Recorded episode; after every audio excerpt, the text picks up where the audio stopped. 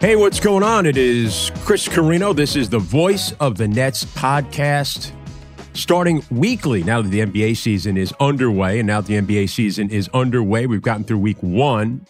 A better way to kick off the weekly pod and get into what happened in week one, as well as a lot, lot more. My my friend, I'll call him one of my best friends, my partner of 20 years now on Nets Radio the Nets radio analyst, the great Tim Capstraw, joining us right now. What's up, Capper? What's up? Good morning. Well, good morning, Chris. I'm uh, fired up to be on the pod here. Uh, thanks, thanks for having me. Yeah, and and I'd like to get into uh, uh, the story of of how we came to be a team. The the what I like to call the Bob and Ray of NBA radio, which I know is a reference because, again. It's a it, yes. If you're over if you're over, if you're under 70, you might not get that reference, but somehow you and I are old souls. No, no, I'm old and you're an old soul. and, and, it works. Yeah. I, I, don't know why you would know. You're in your, what, what are you, low 50s, right? Yeah, 52. I, how would you know? But people your age don't know Bob and Ray. I know Bob and Ray because I'm the youngest of seven in a family. so that is a reference for people that are very close to in, in their 70s. And yeah. um, here you are again. You've been here before. You're unbelievable. Yeah. I credit my dad. I, I don't know. My dad used to when I was little. He he would just I don't know. I, I you know you talk about those big moments. I, you and I are big Ted Lasso guys, right? You know, we love we love Big. the show Ted Lasso. Um, and I, I, just remember there was that scene with uh, with Roy Kent when he's trying to talk to uh, Rebecca, the owner of the team. If you don't watch Ted Lasso, I'll still the gist of it is uh, Roy is this real surly old soccer star, and he and he's always with his niece, and he's trying to tell Rebecca because she's trying to reconnect with this uh, teenage girl that that is uh, like her nephew, her niece and she's trying to do all these great big things. And he says to her, listen, they, you don't have to make all these grand gestures. They just want to be part of your life. They just want to be around you. And he's like, Oi, you want to go to my podiatrist appointment? And the little girl is like, Yes, please. And, you know, he's like, There you go. You know, they just want to spend time. So I, those give are the me another moments. Roy Kent. Oi, give me another one of those. Oi.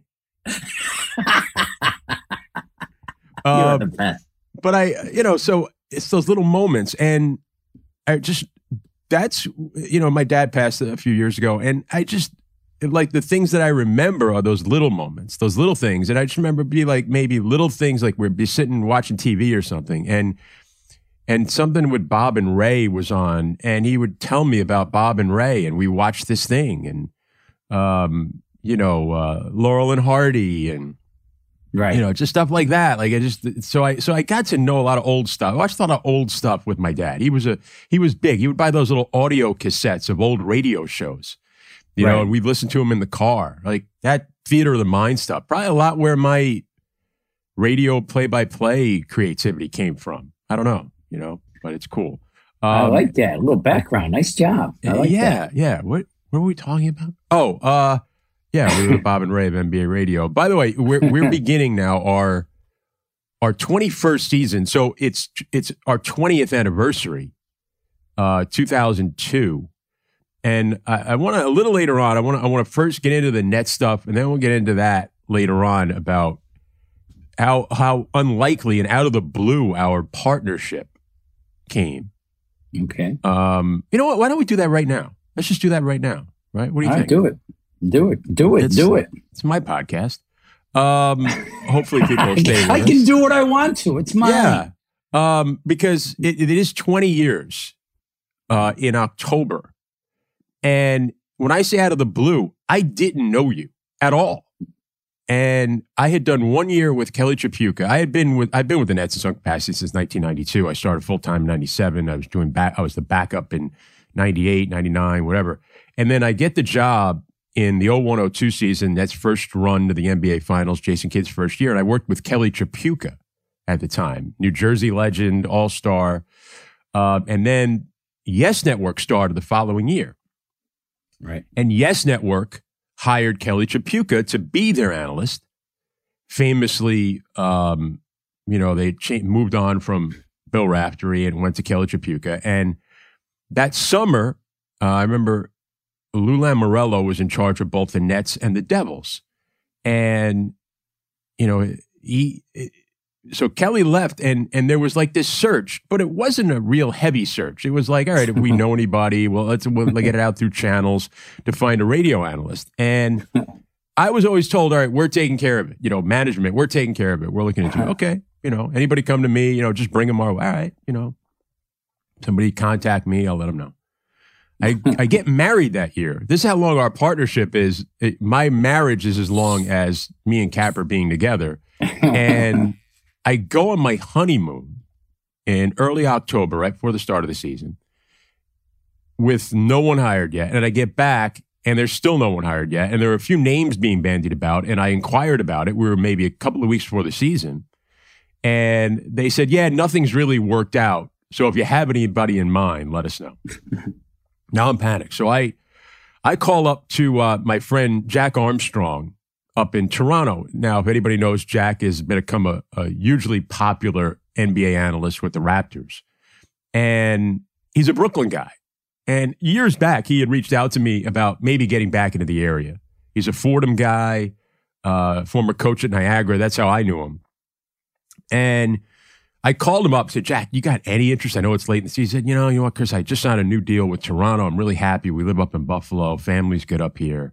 But I've got a guy, right? I got a guy. Got a guy. Everybody should have a guy, right, Capper? We have a guy yeah, yeah. I got a guy. Yeah. He goes, I got a guy. He goes, Tim Capstraw. Do you know him? I go, no, I don't know. Yeah, great uh-huh. guy. You'll love him. You'll love him. I got. I'm going to have him reach out to you. An hour later, I think, I get a call right. from Mike Breen. And, you know, Mike has been my, my mentor, like an older brother. He's a Fordham guy. So I, I wildly respect uh, Mike Breen. And he's telling me, hey, I hear your job's open I, I, and Nets radio analyst. I've got a guy. I've got a guy. So Mike's got a guy. And Mike's guy and Jack's guy were the same guy, Tim Capstraw. So you sent me a tape. You you called me up. We met, and I introduced you to Lamoriello, Lou Lamoriello, and you got the job. And it happened so quickly and out of the blue. And we're together twenty years. I mean, it was like it was like if people went on a blind date, got married a month later, and still lasted twenty years. It's unbelievable, Cap. No, it's unbelievable, and I, I still can remember um, you know, it's funny timing, right? Because uh, I, at the time, was trying to do college basketball and trying to, and I was, I was doing some games here and there, but, uh, and, and got, got my feet wet a little bit, a couple years, but I was also traveling every single day because I had been fired from my job at Wagner College as the head coach for about, I guess, a couple years. And I would go out to Long Island every day, trek out to Long Island, and I would run any kind of basketball clinic that they would allow me to do at a place called the Island Garden, which, uh, interesting enough, is where the the Nets played one season, um, wow. and, uh, an awful long time ago.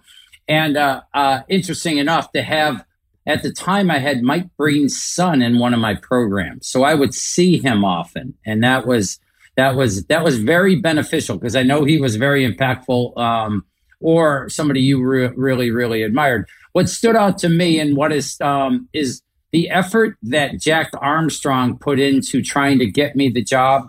I've never ever forgot that, and I've been in situations where people have needed a job, and I I always think of what Jack Armstrong did for me he might have put two weeks into the idea. He goes, Hey, Rod Thorn's coming. they have got a preseason game here tomorrow. I'm going to get in his ear. I'm going to talk to him. Then I'm going to go over here. Then I'm going to send this email here. Then I'm going to go here. That is the type of person Jack Armstrong is. I've tried to do that for other people uh, to pay it forward because yeah. of the uh, the generosity he had uh, to help me. And I still remember meeting you and uh, inter- it was such an interesting conversation. I can remember all the details of it. You you, you walking down the stairs, um, in in in the old uh, where where the offices used to yeah. be in New Jersey, and then and then talking with you in the hallway. We are just kind of talking in the hallway and, you, you know, and just saying, you know, what you're looking for. And, uh, you know, and I remember saying to you, Hey, Chris, I, I want you to know, like, what, uh, you know, people kind of think I'm, you know, kind of funny. I mean, I do these luncheon things and you go, Hey, hey, it's not what I'm looking for. You know, I don't need Bill Ra- I said, I got a little Bill Raftery. I'm a little bit whack. I'm a little bit different, but not real. I wouldn't call myself in that league. And you go, you know what I'm looking for? I'm looking for John Andariese. John Andariese. And, and, and I, the funny thing is, who was the Knicks radio analyst at the time? If at, younger at the people time, don't remember, passed John away. A, yeah, but but it, it. So I had a connection at the NBA office. A guy, a gentleman named Rob Laurie, who could get into the vaults of of. he was working at night, and he had, you know, VHS tapes of John Andariese radio calls over TV. So I was able to obtain those, get those, study those, and I can't tell you how hard I worked for my first preseason game to try to impress you uh, because it was Atlanta Hawks, and I remember I had um, my my my you know you know you put together a little you know preview scouting report. I did it all on a computer, and it's funny because I've done none of that since then. And you you are you are perfect Mister Computer guy and all detailed, and I'm scribbling things. So it was all pretty much a show, but um, like a first been- date.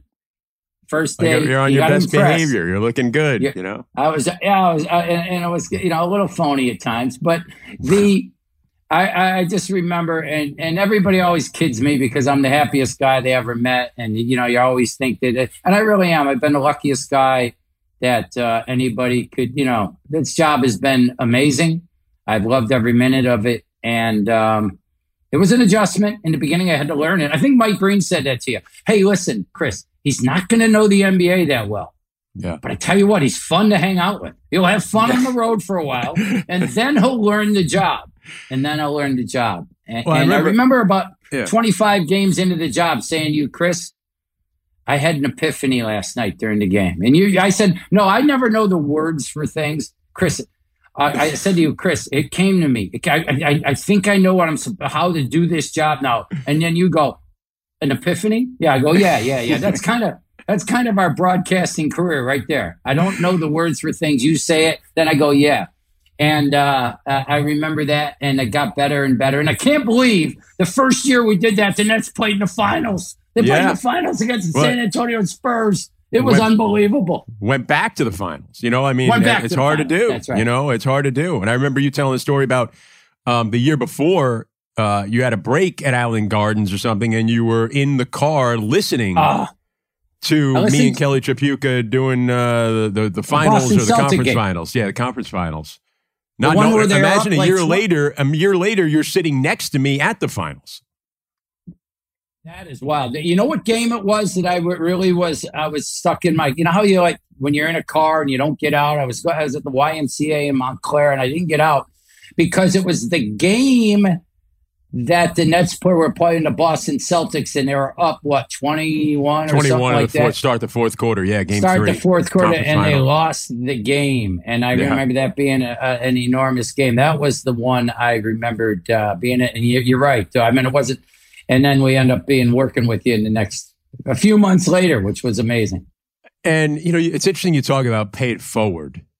Um, what Jack did for you, because I, I, I kind of look back. I, I have this thing that I feel. You know, uh, listen, everybody thinks things happen for a reason in their lives, and people come into your lives at the right time. People go, people come, uh, and it happens uh, at a cosmic level. I think, not to get too deep, but um, sometimes it could be it could paying it forward could take a different form and and you also use the imagery of me walking down the stairs at the Nets offices and ironically you know I I I have muscular dystrophy and you know I I don't walk down the stairs anymore and Right. it's a progressive thing that is you know hampered my ability to do things over the years and our relationship got to be what it was and how close we are that as I've needed more help physically, when we, you know, we travel the country or, or do things wherever we are, you have been there to do that for me. And, you know, it's, it's, to me, that's paying it forward. You know, that our relationship, I think, I mean, I like to think that we've both been very important to each other right. over the years.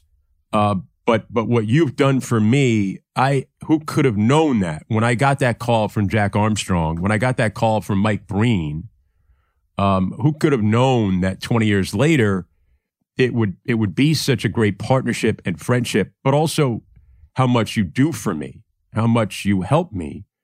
Um, it's it's it's really um, it's moving to me. It's it's jarring, it's enthralling all at the same time to think of that moment. You know, sometimes when we tell that story right now, that moment of me sitting in my cubicle at the Nets offices, talking on the phone to those guys and to you. I mean, suddenly as I'm telling the story, it's like I'm sitting there right now. You know that it's like it just yeah. happened. I can I can vividly remember it, and those because eh, that's because when you when you when you go through impactful experiences, when things profoundly change your life, um, those images always stay with you. And and sure. I think that that uh, not knowing it at the time, but knowing it now, that was an impactful moment in both our lives. I think. Um, no, it sure was. Totally changed my life um, in, in, in, an incredible way. I mean, think about it. I really uh, wasn't employed at the time. I mean, I was piecing it together. I had my weren't dream you getting was the St. John's job. Didn't you have to actually tell them that you weren't interested anymore to do this?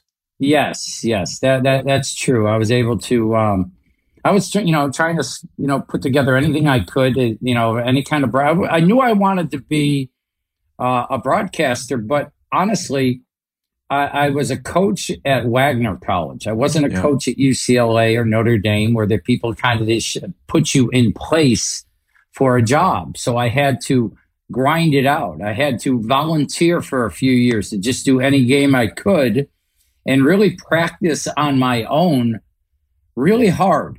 And I'm always telling young people, you know, about um, you know, you want to look like you want to sound like and look and sound like a natural, but nobody is and you have to practice you have to sneak you have to you have to reenact um, and, and get people to to help you and um, it, it's just you know I, I spent an awful lot of time doing that but people were also encouraging my teams weren't uh, particularly uh, good. I, I, had a feeling I wasn't treated poorly by my athletic director or anything like that. I was probably given one more year than I should have. Yeah. And uh, maybe two. And but people had always guy. said, "What's that?" Because you're a good, good guy. guy. Well, and I went to the school, and the athletic director recruited me for sports, and it and it wasn't it, you know, but that that. It, it, but I would go to these weekly luncheons, right? I would go to these weekly luncheons, and for, for, some reason, I would get up. They would be there, and in the beginning, it would be like Lou Carnesecca would be there, and you know, the Bill coaches Raftery, in the area, yeah, and yeah, yeah, and all the great, good coaches. And then one time I was I was pretty funny, you know. So then the next time it became like, hey, what do you got for us? You know, what do you got? Uh, you know, Nick Macarchuk, the, your, your coach at Fordham, was always, and this guy, uh, gentleman named Dave Magarity, were always saying, Heifer, what do you got today? We can't just sit here. You better bring something to the table. So I would get more nervous about performing at the luncheon than I would some of these games. But uh, that also led to the fact that a lot of people said you you have to, uh, you know, don't stop. You know, have, give yourself an opportunity uh, to be a broadcaster if you can. But again, I couldn't take the direct route because I wasn't a big enough name. Yeah, and and when people go just just to I'll recap your career quickly because um because that's what I do. Where we I, I tell your stories. Um, but you were a three sport athlete in high school in uh, in the, the mean streets of Utica up in uh, upstate New York.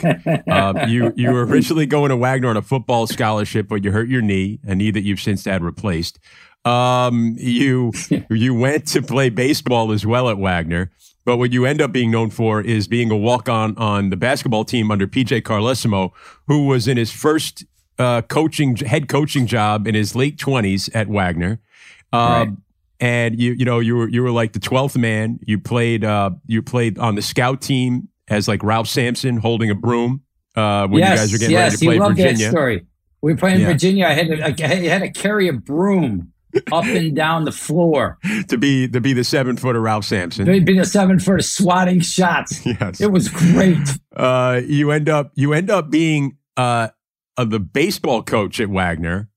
Yeah. And and then you're at you're an assistant basketball coach under Mike Deane. He brings you up to uh, Siena no, with him. Yeah. And then you come back as the head coach at Wagner. You're the youngest D1 head coach in America and you talked about not having success, but you did get to uh, a conference, Northeast Conference championship game. Was it the Northeast Conference back then? It was still the Northeast Conference, right? Uh, yeah, yeah, yeah, yeah. And and yep. uh, you know those are those are on ESPN during championship week, and you lose a game to Rider College at the buzzer, right? And it, it's on national TV, and you you get you get lambasted on New York sports radio by the legendary Chris Russo on Mike and the Mad Dog. Yeah. And because yeah. you didn't guard the inbound. Well, but I did originally. You did, and then they call a timeout, right? Then they called a timeout. I what matched up. I had Brendan Kenny, a big guy, about six nine, on the inbounder. But I had a number of guys foul out in the game. So then they called timeout. So I'm thinking to myself, I better what the only thing I can lose in uh, lose in this game is if I get beat over the top or I'm overthinking it. So I put Brendan Kenny from on the ball to off the ball, and I put him as like a free safety. But that allowed a player named Darrick Suber with four seconds to go to get kind of a running start. You have a number of players sort of wanting to guard, but sort of making sure they don't want to foul. And then he comes down in the middle of the thing and makes like a, it wasn't a bomb. It was like a 17 footer. It was, it was bad. So I had always wanted to be, I was like at that time, Mike and the Mad Dog was unbelievable, right? Yeah. You would just wait at a one phenomenon. o'clock. Yeah. Phenomenal. It was unbelievable. This might have been 19, 92, 93. It was even, maybe it even got bigger after that for a number of years, but it was big, right? And, and to be a, and, and, and to, to hear your na- name on there and, and, and did he get it right? Go, did, did, did, did he get it right? I like, I, uh, I'd love to go back Dog, to hear that tape if he actually called you by your name and didn't screw no, up the but name he was, somehow. You know, like like you do a, the greatest match, so you'll do it for uh, me now, I'm sure. But but but how do you how do you not guard the inbounder? You know, uh, just Mikey, Mike, did uh, did, did you see the Northeast Conference game yesterday? I mean, I don't know if you caught this. Oh, Mike, there's Cap Capshaw. I mean, he, he got to guard the inbound. What are you doing? You, you know what it was too? It was the game was at nine o'clock on night on a Tuesday, right? and it's championship week. And that time was like the first time, you know, like one of those years when they started championship week. And um, Tom Mees was on the game, and a guy and a gentleman named who passed away, and a guy named Ed Murphy. And they loved the game because Rider looked an awful lot like a high school gym. It looked like a high school gym. It but it made it. Sometimes things can be so bad they're good. It made it like incredibly appealing, where they had almost like a stage on one end where they did something, and then the crowd was ridiculous, and it really, really added to it. And because the game went back and forth, I had a great player named Bobby Hobson who had scored in the 30s. They had a guy named Darrick Suber, and the game was going back. So you, you're flipping channels on a Tuesday, but it's not 738. It's 10, 15 away. We got a pretty good game here. This is ESPN. Remember, yeah. ESPN was going on for a number of years, but there weren't that many. There weren't a hundred games on TV. Then. No, thirty years ago, weren't as many channels to flip through. No, no, no, and and, and so this game it becomes intriguing, interesting. I remember them talking about the ratings were really good, but they're really good to see me And you should have seen the floor stormed when this kid made the shot, and it was. And these I guys remember the play. I, I remember the play, and then years later, I meet you, and I'm like, "Wow, that was your team." Like I didn't, I wasn't no, paying that close attention. But yeah, shot. I remember the game. Yeah, they call it the shot. But I will say there was a silver lining. My my my future wife was at the game. She had attended Rider College, so I um and then over time she had known one of the assistant coaches who ended up introducing me to her. They taught, we talked about the game. We did this. We became went on dates, and uh, we've been happily married for for a long time. So I lost the game, but gained a wife. So life is pretty good. the beautiful Chelsea Capstraw. Is this this is your life? Was this supposed to be the podcast? Yes. Well, are we, we digress. Are we recording this? The podcast. This is this will all be on the page. This will all this will all be on the Patreon edition. We do net, uh, voice of the nets overtime. overtime? Yeah, this will be the, you pay the extra for this edition? stuff. Uh, oh we're gonna we, we, promise we will get into the net stuff. But no, I, I well I know how uncomfortable you are talking about yourself. I think it's a it's something. Uh, it, it's probably the uh, the Irish uh, in you that doesn't like to talk about yourself. You're told you're, you're trained by your mom that. not to I'm talk just, about yourself. You know what you what what was one of the things you taught me that um, the great Marty Glickman used to say, right? Consider the listener. the mantra. Well, I, I think no, these I are think I think they're fun stories. I think you know. Uh, I think they're fun stories. Yeah. I got fun stories of of of failures of of uh, I got baseball stories. I got basketball. I got. It's know, great because so, we we've been doing our broadcast for 20 years, and a lot of these stories come out during right. the, during our broadcasts. Um, but you know, when on radio it, it goes out, and whoever hears it has the opportunity to hear it, and then it's gone. And now we have this podcast, and we can tell these stories and put them all in one place, and we'll tell more uh, as as as time goes by. And I I hope that people enjoy it, and, and it's a way of um, promoting our broadcast, get people to come out and listen uh, on the fan. Um, and and let's let's get into that. Let, let's just let's just shift now to, you know, we we are putting this out weekly. Normally, put this podcast out on. Um, we record it so that it's released very early on Tuesday morning, but we wanted to wait uh, for this one until after the third game against Memphis, so that we had the three, the first three games to kind of talk about. Um, and you know, so let let's go into that right now. And if we if we if we going off on any tangents, we'll we'll do that. Here's um, which I'm sure we'll do. Uh, so we watched the game last night, which is we're, we're recording this the, the morning after the Memphis Grizzly game. So we're broadcasting that game, and if you could, if you could separate yourself from having a stake in the game Obviously, net fans are rooting for the Nets to win the game. Um, but if you if you if you get over that the the the rooting interest and you look back, that was one of those what they call like a league pass game. Where yeah. if you have league pass, that was the game you had to tune into. And because the stars were on display and the stars did not disappoint. I mean, Kevin Durant, Kyrie Irving, uh, Ja Morant, and then we had a the the guy who maybe outshined all of them.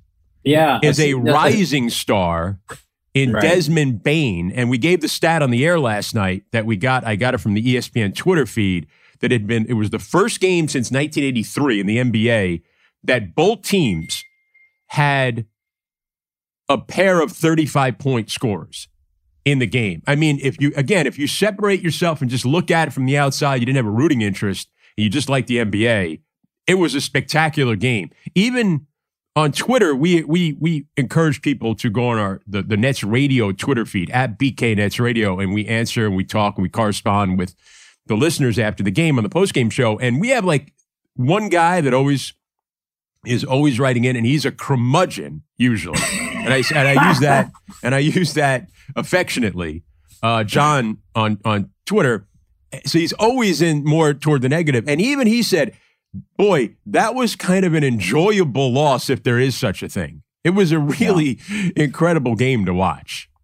It, it was uh, the amount of talent or the great amount of uh, spectacular plays, and well, you you know you watch Kevin Durant and Kyrie make plays, you kind of get used to that. Ja Morant, you're getting to know and what he can do, and his his plays are spectacular. His athleticism just blows you away on some of the things he can do. And then you're right. You know, sometimes when you're watching a movie, this is I found a little. I'll, I'll channel my inner Carino right now, and uh, sometimes there's a supporting actor that steals a scene right? And I felt like Desmond Bane was that guy last night, where he kind of came in and was a scene stealer uh, in the second half and just kind of kind of owned the game, and that's where the game really changed. His ability to to make shots, make plays, and the, and, and really, I think some of the you know the Nets will tell you that, that they had some defensive breakdowns, but boy, Desmond Bane did not did not bail him out by missing. Sometimes that happens during games where people say, well, you know, uh, you know, boy, we, we played great defense. Sometimes the opponent misses shots too after you they bail you out. Boy, Desmond Bane did none of that last night, and he was uh, he was really really special. But it was an entertaining game. But again, if you're a Nets fan, if you're a Nets broadcaster, you you you, you look at things and, and you want to you want to see improvements and you want to see victories also. What have over the first three games, starting with you know a home loss to New Orleans, a win against Toronto, and then the Nets go on the road against Memphis and lose that game. They're one and two. Uh, it's a tough start. We talked about it being a tough start, and it's a team that's trying to get familiar um, and trying to to get on the same page right now. Have you seen in in what ways have you seen uh, improvement, regardless well, of the record, one, over the first three games? No, game one. Let's think about it. The Pelicans just physically dominated the, the Nets. They they just destroyed them on the backboard. They had 36 second chance points. Understand that last year the Memphis Grizzlies led the NBA in second chance points. They averaged 18 a game. So they double. That's how dominant the Pelicans are. So I've, I've seen improved physicality on the front line and the importance of rebounding the basketball, getting after it. I see an improvement as far as moving the basketball. I think the ball, 19 assists in the first half, was incredible uh, last night, and also doing that without careless turnovers. There were a few, but it wasn't bad. There was a lot of ball movement, so I'll, I'll accept that. So that's where I see over three games, I see the improvements.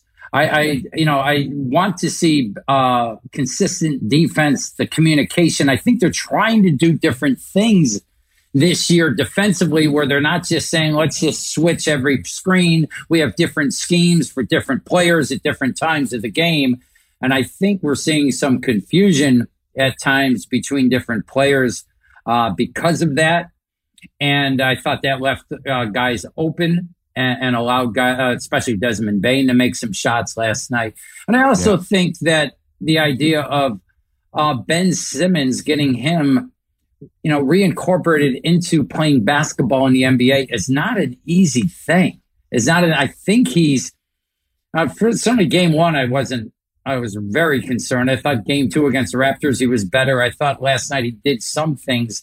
I think he's got to get his comfort level and be an impactful player uh, defensively on the backboard and be in a more attack mode offensively. But I also understand that you've got to have patience, Chris. I got to have some patience.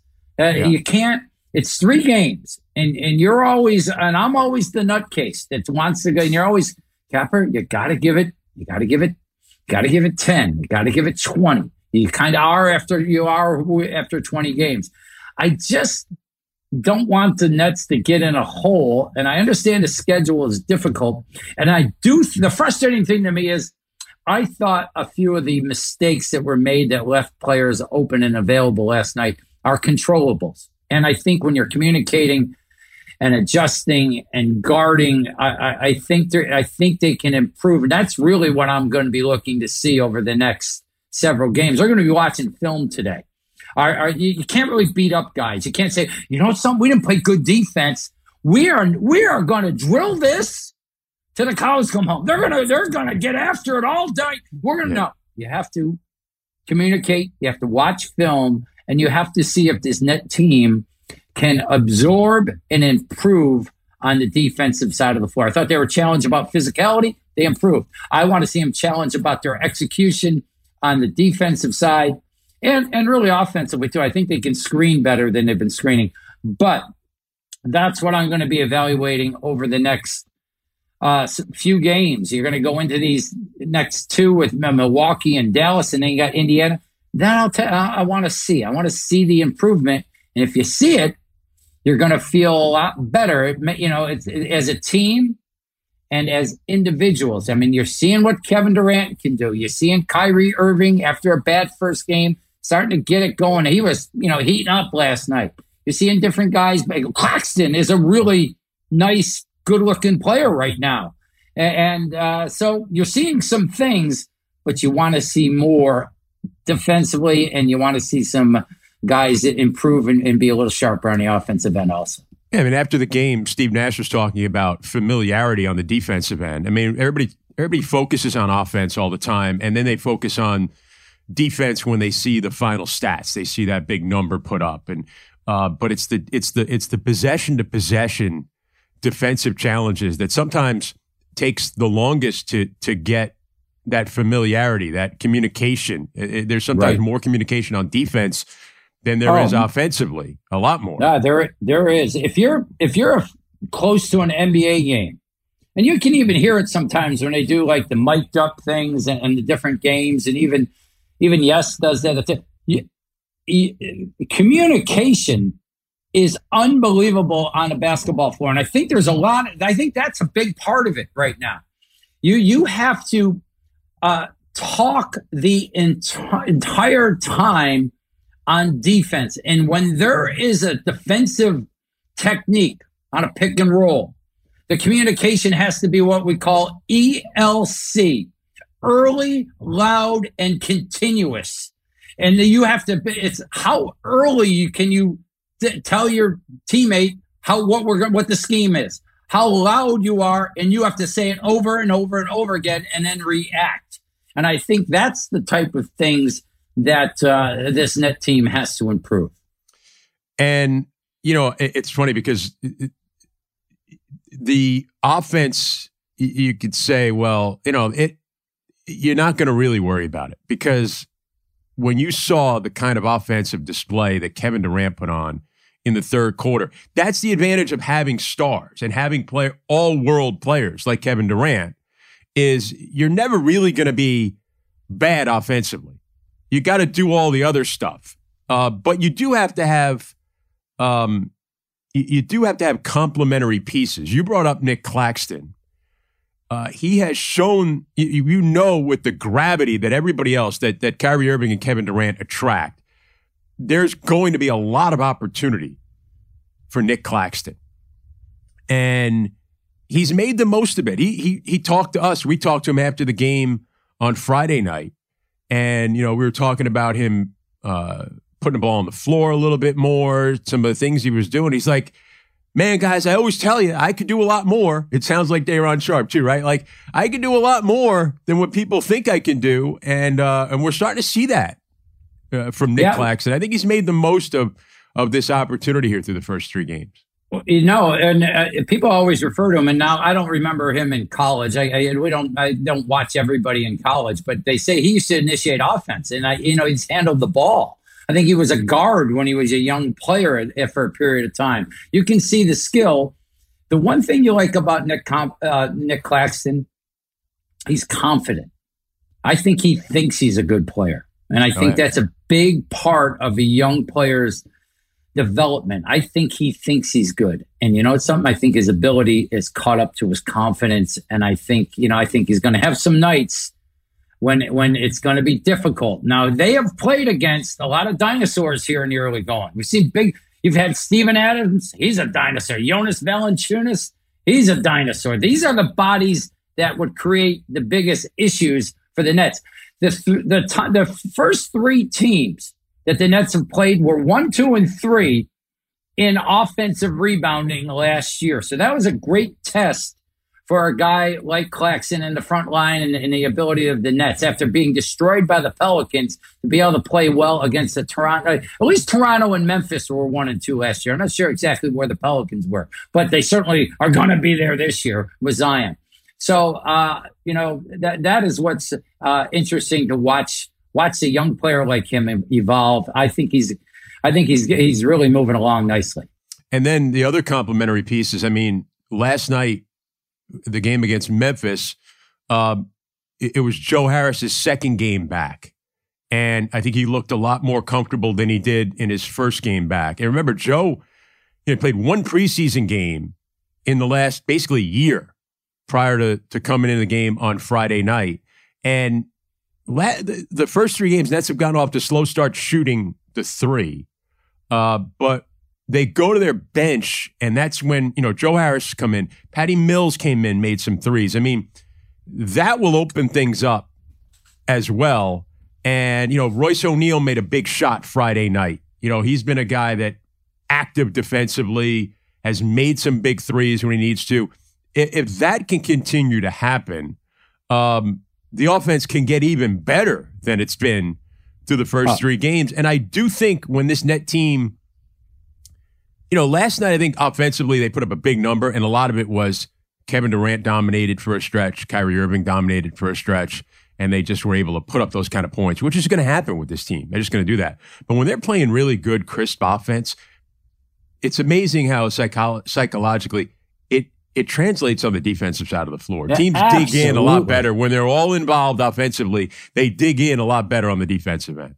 Yeah, and involved not only scoring but just moving the basketball. The, the game is so connected, Chris, and I think yeah. that can can can really uh, benefit the Nets. I think Joe Joe Harris is going to be something you're going to have to evaluate. This is a different role, you know, coming off the bench. Yeah, I think he had a couple quick open threes that he wasn't able to knock down. That's a different feel. Just getting into game action right now. We saw him uh, against Toronto make a couple shots, but he, you know, he hasn't been able to light it up. I do like when I was watching Joe last night, though. He brings a, a physicality to um, to the way he plays. I thought he rebounded the ball. I thought he was, it, there's a toughness there. I, I think Royce O'Neale can can bring that also. And and we always talk about this, but we, last night we were unable to hear it. So I go back in the morning because one of my favorite things to do is watch Kevin Durant after a game break down the stat sheet because he sees it from I don't know. Sometimes it's just a little bit different than what I was talking about. I think it it, it is kind of the same thing because uh, the game really turned when Desmond Bane was making threes, and and what he was saying was, you know, he's looking at the stat sheet and saying, well, the, the game, you know, there were mistakes and this and that, but they they made more threes than we did. They made more threes, and I think that there will be nights when uh, the guys like Desmond Bane are open, but they don't not able to connect on those. And I think there'll be nights when the Nets have uh, Patty Mills, they have Joe Harris, and they can even connect at a higher rate than we, than we saw last night. So I think that can be that can be a difference maker also. But I just would really like uh, watching Kevin Durant look over uh, a stat sheet and then uh, communicate it uh, after the game. Yeah, he has an enlightened point of view and uh, some of that is also not you making more, but stopping them yes. from making so many. Oh no, no, no, yeah. no doubt. That's where I was kind of talking. Yeah. The whole time uh, about that, I thought the defensive miscues led to that, but I also you know, it, there was a discrepancy. The Nets were actually capable of, of, shooting a higher percentage than they did last night, also. Yeah, and they should. I mean, and and hopefully at some point they're going to get Seth Curry back. That could also help. Think about you know having more guys that can space the floor and and shoot the three. But I'll tell you what, I do just again going back from that league pass standpoint, watching Kevin Durant in that third quarter last night. I mean, he it's funny because he's gotten off to you know, early on in these first three games, you know, he first few possessions he's not touching it, and then he yeah. he missed a lot of shots. I mean, there was some, you know, he got up to really slow starts the first couple of first three games, but man, that he, he's always recovered and he's had these you know big games, but in that game in the third quarter against Memphis, it it was the Kevin Durant that you can't stop. I mean, getting where he wants to go on the floor, using his size to shoot over people, getting to the rim. It's just it, it, it's dominant. It reminds you, you know, you watch a third quarter like that, and it just reminds you that you are you are witnessing one of the top, I don't know, five guys in the game now for sure. Ten games all ten guys all time. I mean, you're witnessing greatness a night yeah. to night if you're a net fan watching watching Kevin Durant. No, and, and, I think that's one of the real benefits of being a, a net fan. You know, maybe how have we gotten used to it? Let's not yeah. get used to Are we this. getting this cheated not, to seeing Kevin Durant go, you well, know, 6'11, go off the dribble, stop on a dime, shoot a, a fadeaway over a guy 6'10? You know, no, like, it, yeah. It, it's beautiful to watch. And, uh, you know, and then, okay, well, he's, he's going to now it's going to be Kyrie's turn to try to keep the team in the game in, in the fourth quarter, and he, you know, they, he's played well, and yet he could even do more. You know, they can, yeah. and it, it's I don't know. It, don't don't take it for granted, but you also have to have high expectations when you have these kind of guys also. Yeah, which is why you want everything to come together, whether it be uh, defensively, what we talked about before, or getting a player of the ability of Ben Simmons to be a real, real significant contributor uh, to this net team. This has got to be an interesting challenge to him. To him. Well, let's not forget about the coaches and his teammates right now. This is not an easy thing, and uh, it, but it be, he gets to the level where he was playing before the Nets got something special, but waiting for that is going to be a, a, little bit of patience is going to be involved, and it's not going. It might not be easy. Yeah, and it's a tough start to the schedule. But again, like we, we talked about this off the air, when yeah. you're when you're considered a you want to be a top level team, you know you. You, you look forward to these challenges and you don't shy away and, and you kind of be like, well, the other team's got to look at it their way. We got a tough game. You know, Brooklyn come yeah, in. Yeah, well, here, here's the benefit that happens you get too, when though. you play. Yeah, it's the benefit though when you play uh, good teams early on. Your preseason is so short right now in the NBA that the biggest key that you have to do in the NBA is improve your team as the, as the season goes along. It's almost like there's four different seasons going on. And your first 20 games are almost like your preseason where your coaching has to become at a different level. Think about the Boston Celtics last year. They were not good, right? They were not good. They were below below 500. There were rumblings, yeah. and and then they turned the corner, and it all came together. That's the type of things that have to happen with this net team right now. But you sometimes get fool's gold if you play weak opponents early. You want to play the teams that can make you expose your weaknesses so you can then show it on film, get on the floor, and get better at, at performing. And so your learning curve will go up because they don't cut you any slack when you play and when you make mistakes against elite teams. Capper, that's well said. As always, uh, anybody that listens to you on the radio knows they get this kind of analysis night in and night out, and uh, I think that's a, it's a good time for us to to kind of go out on a high note here. Um, I appreciate you you coming on and uh, and breaking it down for us and, and breaking down your life, which I know is always yeah, uncomfortable to uh, talk this about. is your life was a was a yeah. there's another show. Now, how old are you? Again, this, you probably know and remember this is your life. I do. You, yeah. you, I remember that. Again, I shouldn't. You're, right? I shouldn't. Yeah. You should not. This is like for 70 year old people. I only know it because, again, I was the youngest in my family and I had to watch these shows. You're unbelievable. What I, I don't you, know where you were so I, would like to get this going. I, I, I was thinking about adding some things to the end of the podcast with our guests. Um, that will be interesting for the listener to kind of stick around for the end to see the answers from each of these guests. Um, so let me let me throw that a couple of things, and this I'm sure will uh, evolve as we get going here. So why don't we throw this out there? First of all, uh, you brought up you know shows, things like that. Is there anything that you're watching, listening to, reading right now that you would like to turn people on to? You could take a could take a second to think about it. We could edit this. Our great audio person Isaac Lee can you know edit out the uh, the pauses I can delay a little bit while you think about it. But is there something that I know you've had some time because you, you're you're on the mend a little bit from knee surgery, and you might have had a little time to to consume No. some media. Anything that you'd I- I- that you'd say, hey, I would love people to listen to this or watch this or read this. No, I mean, I'm just uh, the last thing. Um, you know, I, I'm like the pandemic. You know, I can only Ted Lasso got me through the pandemic, and I can't wait for season three. Uh, Schitt's Creek was unbelievable. Remember that? that, that that's a heck of a show. But I, I don't, I, I don't. Um, I'm not necessarily a great guy that binge watches TV. I watch, I watch NBA basketball. I don't. I'm not.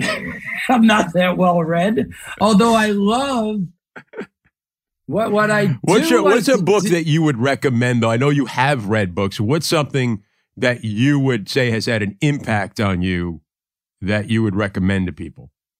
the book uh, that I, I recommend to other broadcasters, whether they be analysts or is, is, a, is a book that's used in. I know it was used at Hamilton College because uh, we had an ex CEO, Charlie Mearsaw's daughter, was reading this. It's called Made to Stick, and it's it's uh, it was it- it's a book about why things. This is big in broadcasting too. Why certain things have been able to be what we call sticky, where they stay in your brain, where you think about them the next day.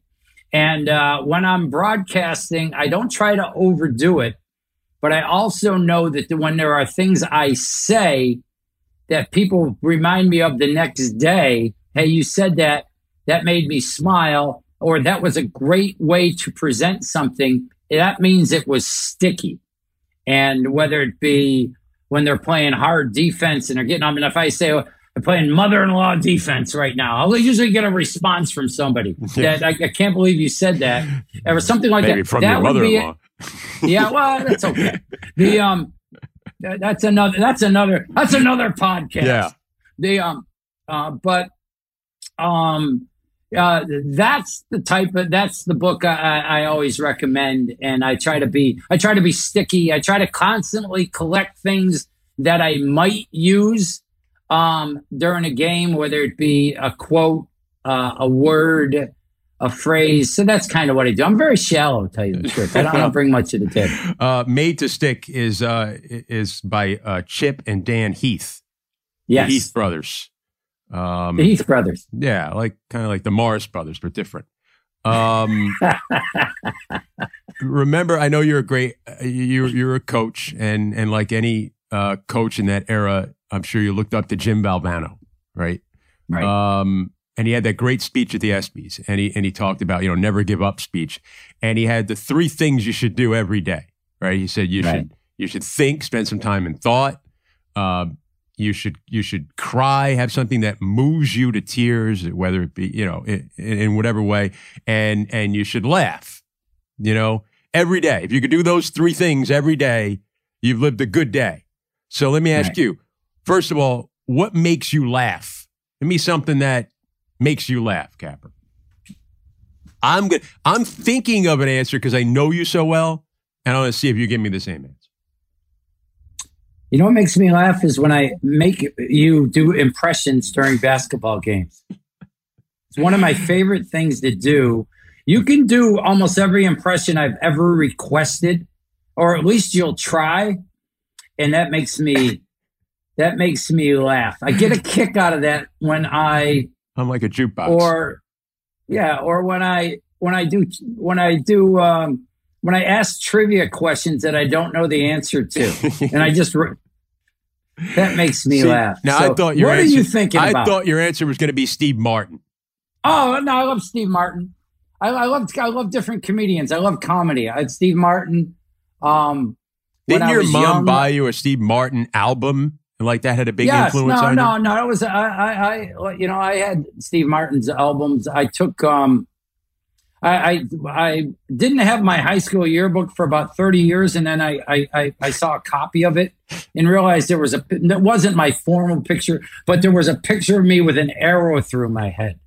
You know how you used to wear Like Steve Martin, yeah. Yeah. So I was like, gosh, I, I had issues back. No, no, I love Steve Martin when um but I love great, great comedians, whether it be my mother used to let me um stay up and watch Johnny Carson if I knew there was a great comedian coming up. So I, I think that I saw um, you know, Jerry Seinfeld's first performance, uh, guy, and different guys like that if Steve Martin was going to be on.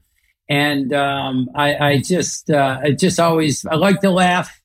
I, I enjoy comedy, and that's probably that's probably one of my um, that's probably one of my um, one of my hobbies is to listen to guys. And it's had an influence on your broadcasting. I think you know. I think you are funny, and I remember you know. Uh, you told we, me you told me you weren't looking for funny. You weren't looking for funny. Uh, remember well, on my interview? I don't remember saying that, but if you if you remember it, I probably did say it. But I think I think first and foremost, I was just looking for analysis, and, and I remember saying too. Also, you're you're one of the assistant coaches. You're going to get to know you're going to know a, a, guy on every staff, and because you guys are all you know from the same circles. And but no, but but I I guess it's probably because you know when some people say they're funny, you don't know. Like I, you know like everybody thinks they're no, funny. No, you know what? But you were. You but I'll say this: you were you were when when Jeff Van Gundy and Mike Breen said some nice things about us on the air la- uh, one time. They, they, they were ABC game and it was a blowout. So they were looking for things to talk about. So they showed us and they started talking about us. And Jeff Van Gundy said, Tim Capstraw is one of the genuinely most funny guys that's ever walked an NBA, uh, a, a, basketball sideline. Yeah, and it's true. Yeah, I remember saying, yeah, well, you know, you know what people? You know what? About, you know, people are going. Why isn't it funny today? No, I'm sorry. No, no. You know what's funny? You know what? But here's something that made me. You know when people say, "I got a funny story." You know how they preface it. I yeah. got a funny. No, no. You have a story. decide if it's funny. You know what I mean? Yes. Yes. Don't tell me it's a funny story. I got a story. I'll laugh if it's good. All right. I Let, just want to give you an example. Uh, back to the back to the other things. So, what makes Tim Capstraw? What moves you, perhaps to tears? Uh, my children, you know, in a, in a in a good way. Whether it be uh, a breakthrough with your your child, as far as you know, if they go away to college and they're okay that day because the next day might not be great that, that well, first of all, dropping your kid off at college will move me to tears. Yeah, I can which we've both done this year. We just we both did, and yet other smaller things, you know. Um, I think children do that to you all the time when you when you care so much about um your kids. They they they easily bring tears to your eyes in little things uh, maybe big things, and and just daily uh, the emotions that your family can bring out in you is um, is really amazing. What I thought you might say is, "This is us." Well, this is us. That's uh, that was a few years ago. Sterling K. Get, Brown. Sterling K. Oh, Sterling Brown played for who? Milwaukee. Yeah. So we used to, we'd always get guy. into him. Yeah. Then then it would go into "This is us," and then we'd say, "No, uh, I used to cry it. I'm a, I'm a, like, I can cry pretty easy. You know, a lot of guys don't cry. I'm not really, I'm not particularly tough. You know, I know yeah, no, I we learned that. You're not a I hugger either. You're, you're a crier, not a hugger. I go to, I go to physical therapy and, and have no problem screaming. And, and it's funny because I'm the youngest person there, and there's a lot of oldest older women there and I, I, I, go into this other room and they got to bend my knee back and all this other stuff. And i scream and cry and do all this stuff. And i see i come out and i have to apologize to dorothy and regina. And they're you know they're coming in you know with their you know whatever. They're going back to their whatever home. But um that's a different kind of but cry I, that's a different type of cry. all right. But all right. I, I digress what, yeah. what else we got? The think part of it. Um yeah. If if you could put, you know, the Oculus outside Barclays Center is this great, you know, meeting place, and you could put a message up there on the board for everybody to walk in to see. What what message would Tim Capstraw want to put on the Oculus for everybody to see as they walk in? That you could see as many get a, a message, a, a, thought, an idea that you want to put across to the world, what would that be? Uh, never delay gratitude. I love that. I remember Joe Boylan, who passed away, and he was an administrator, I think, at Rutgers uh, a few years ago. We talked about that. But if there was anything, if there was one phrase that I, I flat out, and I steal everything, but I, I thought that really hit me. That really hit me. That if you are, that I don't think enough people appreciate what they have. And day in and day out, or if somebody does something for you, say thank you and be appreciative and just I just thought that really hit home as a as a way to live uh, someone's life is to never delay gratitude. That's fantastic. I, it's similar to it when you think about a compliment. Like you, you, you, and I've tried to get better with this over the years too. If I see something of um, a, another broadcaster or a, a, person do something great, like, and I think, wow, that's unbelievable. That's it. Let them know. Like, tell them. Yeah. Compliment yeah. people. Throw out those compliments. Don't don't be stingy with those compliments. People like to hear it. Um, people like to hear it, and it's amazing. People when I, I just it's just amazing to me in this world that people don't get more out of the benefit of the enjoy the joy you get from helping others and and i, I wish that I, I, it's one of the things that frustrate me um, that that that I wish everybody could understand that that is that is one of the greatest benefits you could ever get. Well, then you've gotten a lot of joy over the years being with me, Capper, because you help me out all the time. That, that is a wonderful w- way to, um, you know, how I've, I've, noticed people on podcasts, you know, they'll give you something at the end of the podcast. That is awesome, that Jim Valvano thing. Was that your first? Am I your, that was cool. That's the first, that, yeah. I'm trying to. Will, yeah. You will get some very interesting responses with that. I, I just want you to let you know that I approve. That's great. that's awesome. No, I, that's what I was going for. Uh, I like it. A question is only as good as the response, and you you gave me some good responses. So, um, Capper, you and I will reconvene. Uh, we're gonna we're gonna talk to the to the crowd and the the audience. Uh, if, I don't know when people are listening to this, but we're back on the air before the Nets and Bucks. Um, and then a second of a back to back against Dallas. The way to hear me and Capper all the time, obviously, is 1019 FM in New York on WFAN, also on 660 uh, AM on that side. And, you know, there are a couple of other easy ways we should let people know. If you're a Sirius subscriber, you can hear every net game on Sirius. Um, there's a dedicated channel too. I think you can find if you look it up. I should have had that information, but I don't. Um, also, there's the new the new NBA app. I realized the other day. You know, they they they redid the app, and if you when you go to the game off the home screen, it has a button to listen, and you can listen.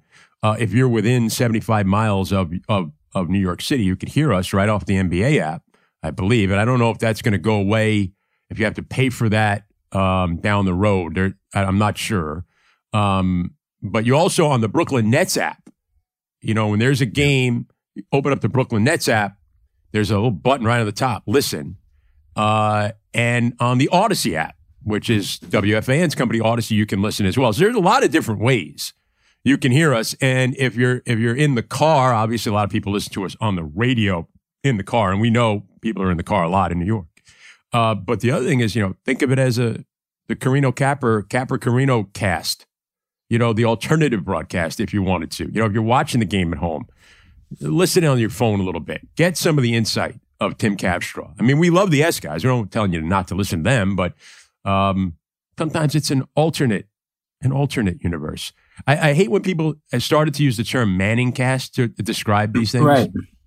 Um, it, it, it is great because it's a descriptive way. People understand it right away. Oh, you're an alternate broadcast, but the Manning cast is great because it's the Mannings.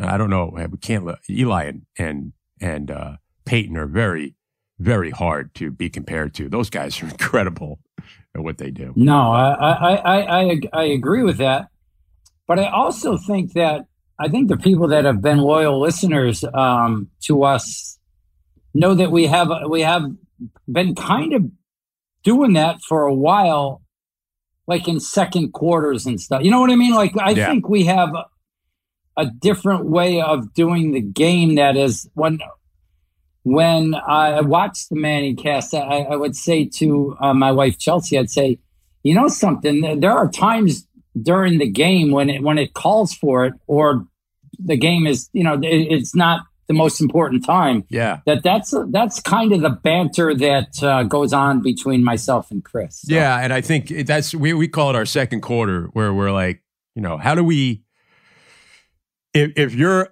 driving your truck on the turnpike in and it's the second quarter of a game and you, maybe you're not even a diehard net fan, but you're just listening because people just listen to FAN at a habit in uh, in New York City. Um, how do we, you know, why why would you be listening? Because that's when you're going to get some of our best stuff, our stories, our analysis, uh, tangents that will go on uh, because it's second quarter of an NBA game. You know, Yeah, keep I- entertained. I think. I think, I think we're going to go around the league a little bit more this year too. Talk a little New bit segment? around the league. All right, No new segment I'm, I'm putting in. I'd like to announce that today. Thank you. Capper, thanks. That was fun. Talk to you on the radio. My life. All mm-hmm. right. This is my life. That's the capper. My partner, 20 years, 21st season together on WFAN and Nets Radio. I'm Chris Carino. This has been the voice of the Nets. Thanks to Tom Dowd, Isaac Lee, and our entire crew. Talk to you again next Tuesday. Thanks for tuning in. Subscribe, please. Give us a good rating. The Voice of the Nets podcast.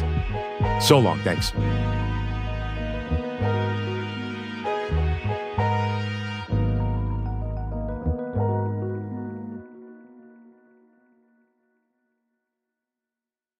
Your last day of vacation, and you found time for a deep tissue massage followed by a long mud bath, then a two hour nap. Because you're an American Express Platinum Card member and booked your stay at a fine hotel and resort through Amex Travel, which means a 4 p.m. checkout.